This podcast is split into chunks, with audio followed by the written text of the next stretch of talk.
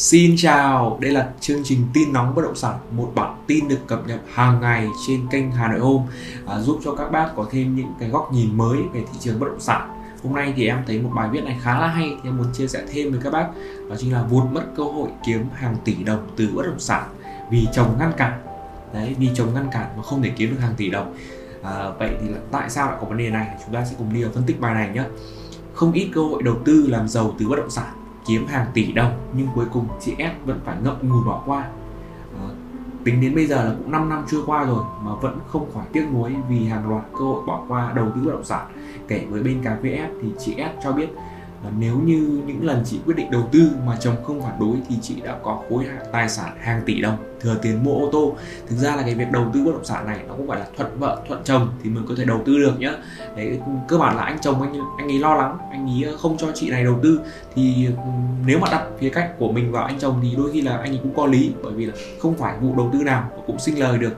Và khi mà em đi làm nghề môi giới bất động sản này thì em cũng gặp khá là nhiều cặp vợ chồng. Đấy, có tiền thì bình thường là đang yên, đang lành, không làm sao. Nhưng mà có tiền đi đầu tư bất động sản, cuối cùng là mãi không bán được nhà đấy, đôi khi lại còn phải đi vay ngân hàng để mua kiểu lướt sóng đấy. Nhưng mà lâu không bán được quá thì bây giờ là uh, nợ lãi ngân hàng này. Rồi nhà lâu không bán được thì nó cũng xuống cấp. Đấy thì nên là uh, nhiều trường hợp là cãi nhau. Đấy, vợ chồng cãi nhau sinh ra xích mích vì những cái vấn đề là đầu tư bất động sản như thế này. Rồi tiếp theo bài viết có ghi là uh, chị S kể là chị làm trưởng phòng công ty uh, doanh nghiệp lớn. Uh, nhưng mà chị ý thì cũng được tiếp xúc với cả nhiều cũng như là được giới thiệu đến nhiều cơ hội đầu tư địa ốc nhưng mà mỗi lần chị định xuống tiền thì anh chồng lại ngăn cản.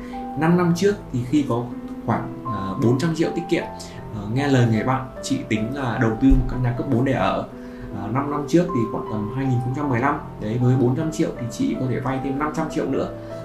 Để dễ dàng mua được một căn nhà cấp 4 ở khu vực An Khánh, Hoài Đức. Thì khi chị đi xem thì chị thấy mảnh đất này ô tô đỗ cửa và nhà cửa khá là vuông vắn tuy nhà nó cũ một chút. Thế thì theo những ý kiến của chị đấy là đầu tư bất động sản thì ờ, mới có lời và nói với chồng rằng cố gắng khổ một hai năm thì sẽ bán kiếm lời. Có nghĩa là bây giờ chị muốn mua về đây để ở, đấy, sau này một hai năm thì mình sẽ cố gắng để mình bán kiếm lời. Thì em thấy đây là một phương án đầu tư khá là tốt nhé bởi vì đầu tư vào đất nền thì không bao giờ là lỗ cả. Nếu mà trường hợp mà các bác đầu tư à, dài hạn ấy chứ nếu mà các trường hợp các bác đầu tư lướt sóng thì các bác cũng phải là rất là cẩn thận trong cái vấn đề này. Dài hạn như thế này mà mảnh này thì cũng hợp lý luôn đúng 400 triệu 500 triệu như này là chắc mảnh này khoảng tầm 900 triệu 900 triệu mà ô tô đỗ cửa như thế này rất là hợp lý. À, nhưng lúc đó thì chồng chị ấy lại ngăn cản à, chồng chị ấy thì lại quyết định là mua chung cư Đấy, mua chung cư ở khu vực uh, Đức này. Vâng, và sau 4 năm thì mảnh đất đó từ 900 triệu bây giờ đã lên 2 tỷ rưỡi rồi. Đây là những câu chuyện hoàn toàn có thật ở trên thị trường. Đấy có những khu vực nó còn đây là như thế này là giá trị nhân lên khoảng tầm ờ, 200 phần trăm. Đấy tầm tầm ý hơn 200 phần trăm một chút. Có những khu vực thì ờ, nó nhân lên khoảng tầm uh, nhân 5 nhân 10 là một chuyện rất là bình thường thôi. Uh, còn uh, như câu chuyện của chị này chia sẻ thì sau 4 năm mảnh đất từ 900 triệu lên 2 tỷ rưỡi còn một cái căn hộ chung cư chị ấy mua ấy, thì nó chỉ tăng được 30 triệu thôi. Và cái việc tăng 30 triệu này là thực sự là cái giá mà 30 triệu này so với 4 năm thì em nghĩ là tiền nó bị trượt giá ấy, thì cái giá trị thực tế của đồng tiền ấy thì nó cũng không không gọi là sinh lời đâu. Đấy không phải không được sinh lời một tí nào so với cái 30 triệu này mà nó rơi ra. Đấy ví dụ như là cái 900 triệu ngày xưa 4 năm khác 4 năm trước thì nó khác mà 900 triệu của bây giờ 4 năm nay 930 triệu của 4 năm nay thì nó sẽ khác. Ờ, và đây cũng là một cái vấn đề là em luôn luôn khuyên các bác là ví dụ như là các bác có đi mua nhà thì các bác nên quan tâm đến đầu tiên là gọi là đất nền thứ hai là ở trong khu vực nội thành hà nội thì có thể là mình mua nhà tập thể cũng được. Đấy bởi vì nhà tập thể thì nó có rất là nhiều các chính sách ưu đãi khi mà nhà nó xuống cấp mà uh, được sửa chữa à được được kiểu như là ừ, đền bù đấy. Và thêm nữa là cuối cùng rồi thì mình mới mua chung cư thôi. Đây là quan điểm riêng của từng người. Đây à, hôm trước em có live stream trên tiktok thì một số bác bảo em là à, hình như bạn này bạn ấy bán đất nền thì đây là bạn ấy chỉ tư vấn cho mọi người là mua thổ cư này cũng như là không nên mua chung cư. Nhưng mà à, đấy là góc độ rất là sai lầm nhá. Bên em là bên môi giới thì em bán tất cả các loại nhà. Đấy từ nhà thổ cư nhà chung cư đến nhà tập thể. Và đặc biệt là nhà chung cư bên em có cực kỳ là nhiều nhà luôn đấy bên em có những cái căn nhà chung cư mà kể cả những bên làm chung cư những bên chuyên làm chung cư mà còn không có luôn nhá. Đấy đấy là một cái điều mà em muốn chia sẻ thêm với các bác. Và em cũng bán chung cư liên tục đấy chứ nhưng mà bây giờ em cũng tư vấn thật với họ nhưng mà bây giờ quan điểm của mỗi người khác nhau. Đấy mình làm sao mà mình cứ tư vấn thật mà mình phân tích ra cho họ những cái điểm mạnh điểm yếu. Ờ, nhưng mà bây giờ là mỗi người một ý kiến khác nhau đấy mỗi người một quan điểm thì họ lại không thích ờ, ở nhà đất nên họ thích ở chung cư cơ. Thì bây giờ em thấy cái phương án là ví dụ như là mình mua đất nền mình mua nhà chẳng hạn mình mua nhà thổ cư sau đấy mình cho thuê rồi mình lấy cái tiền cho thuê đấy thì mình uh, đi thuê chung cư mình ở. Đấy thì về cái dịch vụ tiết định của chung cư thì mình vẫn được sử dụng nhưng mà cái giá trị mà lợi nhuận nó tăng uh, theo thời gian thì đất nền của mình nhà thổ cư thì nó vẫn được đảm bảo. Đấy thì em thấy phương án đấy thì nó rất là hợp lý. Cái này thì nó cũng tùy quan điểm của từng người nhé đây là chia sẻ cá nhân của em. Thì nếu mà các bác có những cái ý kiến cá nhân gì thì các bác cứ comment ở dưới. Xong rồi mình sẽ cùng nhau phân tích thêm. Đấy à, rồi tiếp nữa này. À, đấy là cơ hội đầu tiên của chị đấy. Cơ hội thứ hai là năm 2018 một người bạn chuyên đầu tư bất động sản có giới thiệu chị một mảnh ở bên Thanh Hóa là 800 triệu ở mảnh đất này thì khi mà có ý định mua thì đang rẻ hơn 100 triệu so với thị trường rồi. Có nghĩa là nếu mà mua xong thì chị bán lại thì chị hoàn toàn lãi hơn 100 triệu. Đấy. À, ngay cả khi mà giá kể cả uh, thời điểm mà giá đất lên. Tuy nhiên lần này chị cũng bị chồng phản đối. Đấy thực sự là uh, cái này cái kể cả cái góc độ đầu tư này có những người người ta rất là quyết đoán. Đấy có những người thì người ta luôn có cái quan điểm là sợ trong quá trình đầu tư mua bán. Đấy họ chỉ muốn là uh, mua kiểu như là về để uh, sử dụng thôi. Đấy không có không có kiểu là mua lướt các thứ. Nhưng mà chính vì những cái vấn đề là mua lướt như thế này mà những cái đợt sóng nó to uh, có những cái nhà đầu tư họ ôm quá là lâu thời gian dẫn đến cái việc là họ không thể ra được hàng thì cũng uh, là một trong những cái trường hợp mà họ bị giữ lại đấy, giữ lại trong quá trình đầu tư. Đôi khi mà lướt nếu mà được thì không làm sao không lướt được thì có thể là tiền sẽ bị bị bị gọi là chôn ở đấy. Mà sau khi mà lướt xong rồi thì cái giá trị ở khu vực đấy nó bị đẩy lên một cái giá hoàn toàn khác đấy người ta gọi là cái giá ảo mà bởi vì là thường là dân ở đấy ít khi người ta mua được cái giá đấy lắm. Đây là toàn những là các chủ đầu tư cũng như là các nhà đầu tư vào đẩy giá lên để bắt đầu mua để kiếm lời thôi. Thế nên là cái giá trị thực của nó ấy, nó bị cao hơn rất là nhiều so với cả cái gì và cái giá trị ở cái mảnh đất ấy, nó bị cao hơn rất là nhiều so với cả cái giá trị thực. Rất là ít người mà sau khi mà cái giá đất nó lên mà người dân ở đấy người ta có thể mua được. Phải đợi thêm một thời gian nữa thì may ra là giá đất mặt bằng chung nó mới lên đến đấy thì mình có thể mua được nhá thì đây là chị cũng chia sẻ thêm nhưng mà uh, thì tại cái thời điểm năm 2018 ấy thì uh, chị có 300 triệu định vay ngân hàng thêm 500 triệu chị đã đã bàn với chồng. Nhưng mà anh chồng lại gan là bảo là người mua đất thắng thì ít mà thua thì nhiều à, thực ra là những cái câu chuyện chia sẻ trên mạng những câu chuyện thành công ấy, đôi khi là rất là nhiều người được ừ, săn đón được uh, chia sẻ. Nhưng mà những cái câu chuyện mà lúc người ta mất mát ấy, thì ít khi người ta kể cho các bác lắm. Thì đây cũng là một cái điều rất là dễ hiểu thôi. Nhưng mà em thấy cái tâm lý của anh chồng này thì anh chồng thực sự là chắc là không muốn mạo hiểm đầu tư. Bởi vì là khi mà mình đã xác định buôn bán làm ăn kinh doanh rồi thì nó phải có cái được cái mất. Đây là chuyện rất là bình thường thôi.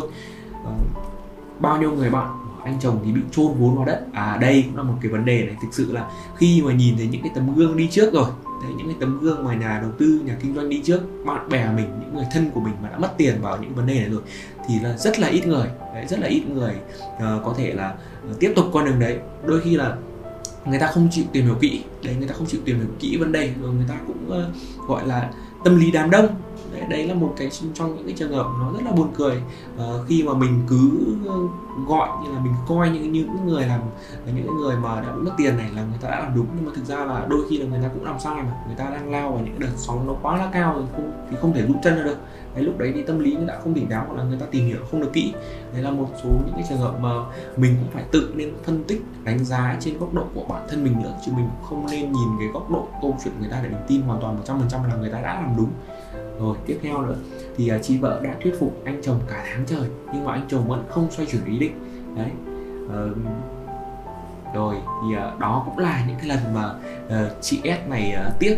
Sau uh, 2 tháng thì mảnh đất đó lên đến 1 tỷ rưỡi. Thế như vậy là giá nó lên cực kỳ cao luôn từ 800 triệu này.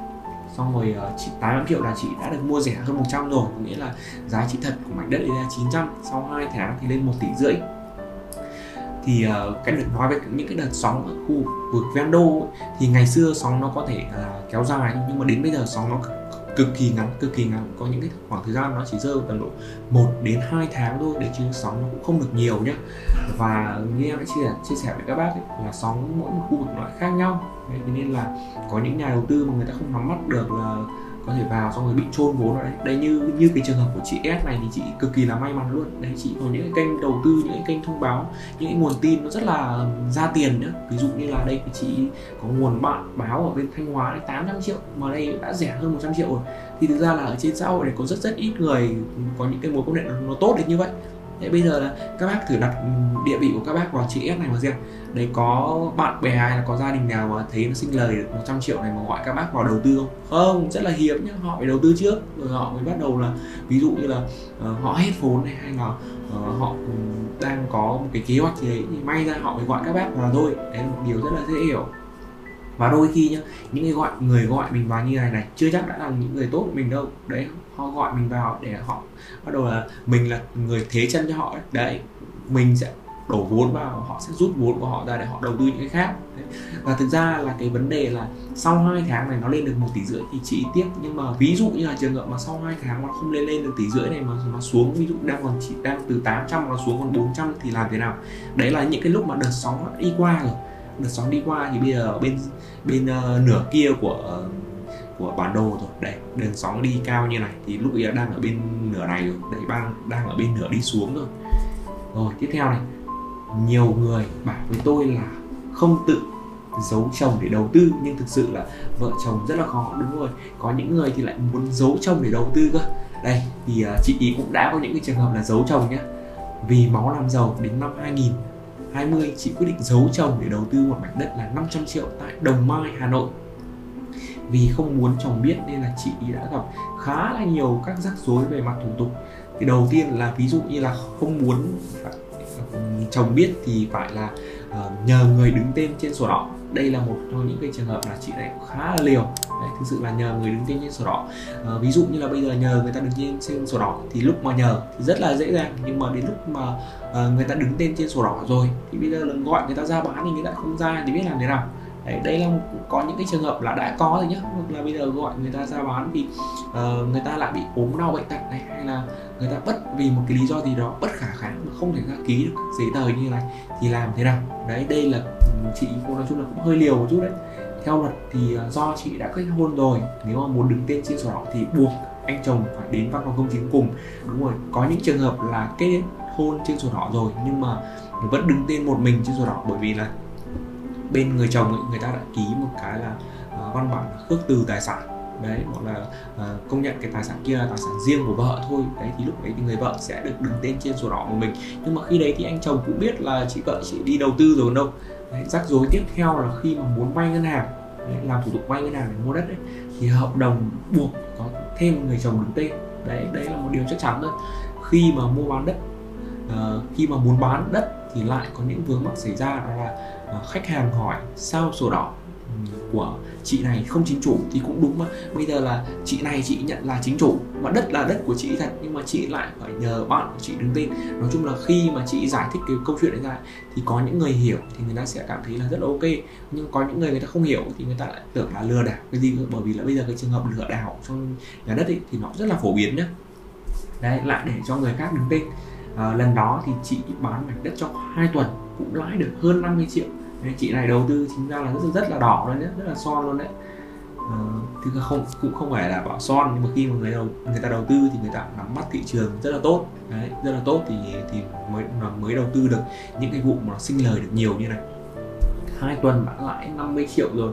À, nhưng nếu không vướng mắc ờ, việc nhờ cậy và chồng uh, chấp nhận ra đứng tên thì đợi sau 4 tháng có thể lãi thêm 300 triệu. À, 4 tháng thì lãi thêm 300 triệu đấy chị, chị này thì có những những cái kênh đầu tư rất là ok nhưng mà có những cái chủ đầu tư thì có người ta lại có những cái kênh kênh đầu tư nó không được chính xác cho lắm. Đấy thông tin ví dụ như là bây giờ các bác mà thấy thông tin bây giờ nó hiện ở trên báo chí như này rồi thì không phải một mình các bác biết mà đến cả nước người ta biết rồi. Đấy, những cái thông tin mà đầu tư mà từ lúc mà chưa ai biết gì cơ đấy mới là những cái thông tin mà nó ra tiền đến những cái thông tin như thế này rồi thì là cả nước người ta biết mà đôi khi là nó khoai và sóng đấy. Đến lúc mà các bác vào cái đợt này nó chỉ gọi là chôn vốn ở đấy thôi. Và đây nó chỉ là những cái câu chuyện thành công. Đằng sau những câu chuyện thành công này thì tất nhiên là nó sẽ có những cái câu chuyện thất bại nữa. Đấy và những câu chuyện thất bại này thì ít khi người ta chia sẻ lên như này lắm. Đấy người ta chỉ chia sẻ cho các bạn là những cái câu chuyện người ta kiếm được tiền thôi. Tuy nhiên kể từ lần giấu đó thì uh, chị S có tâm sự chưa lần nào đầu tư tiếp.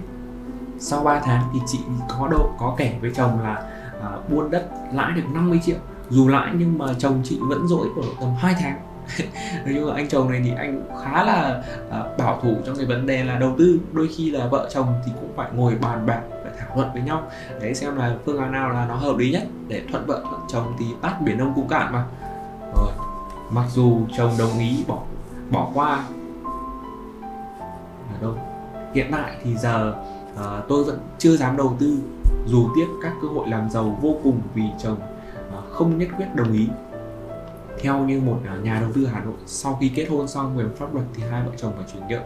À, hai vợ việc chuyển nhượng giấy chứng nhận quyền sử dụng đất buộc phải có sự ký kết của hai vợ chồng đúng không thì đây là thêm về mấy ờ, một số trường hợp về một pháp lý thôi. Đấy trên đây là một cái bài chia sẻ khá là hay cũng như là em muốn phân tích nó sâu sâu hơn một tí về cái góc độ uh, dưới góc độ một uh, môi giới bất động sản. Đấy một người mà cũng có cái gọi là kinh nghiệm cho nghề. Thì uh, các bác thấy ý kiến của em mà nó trùng hợp với các bác này hay là những cái ý kiến của các bác mà quan điểm khác thì các bác cứ comment ở dưới video xong rồi mình sẽ cùng nhau phân tích. Rồi cảm ơn các bác rất nhiều. Xin chào.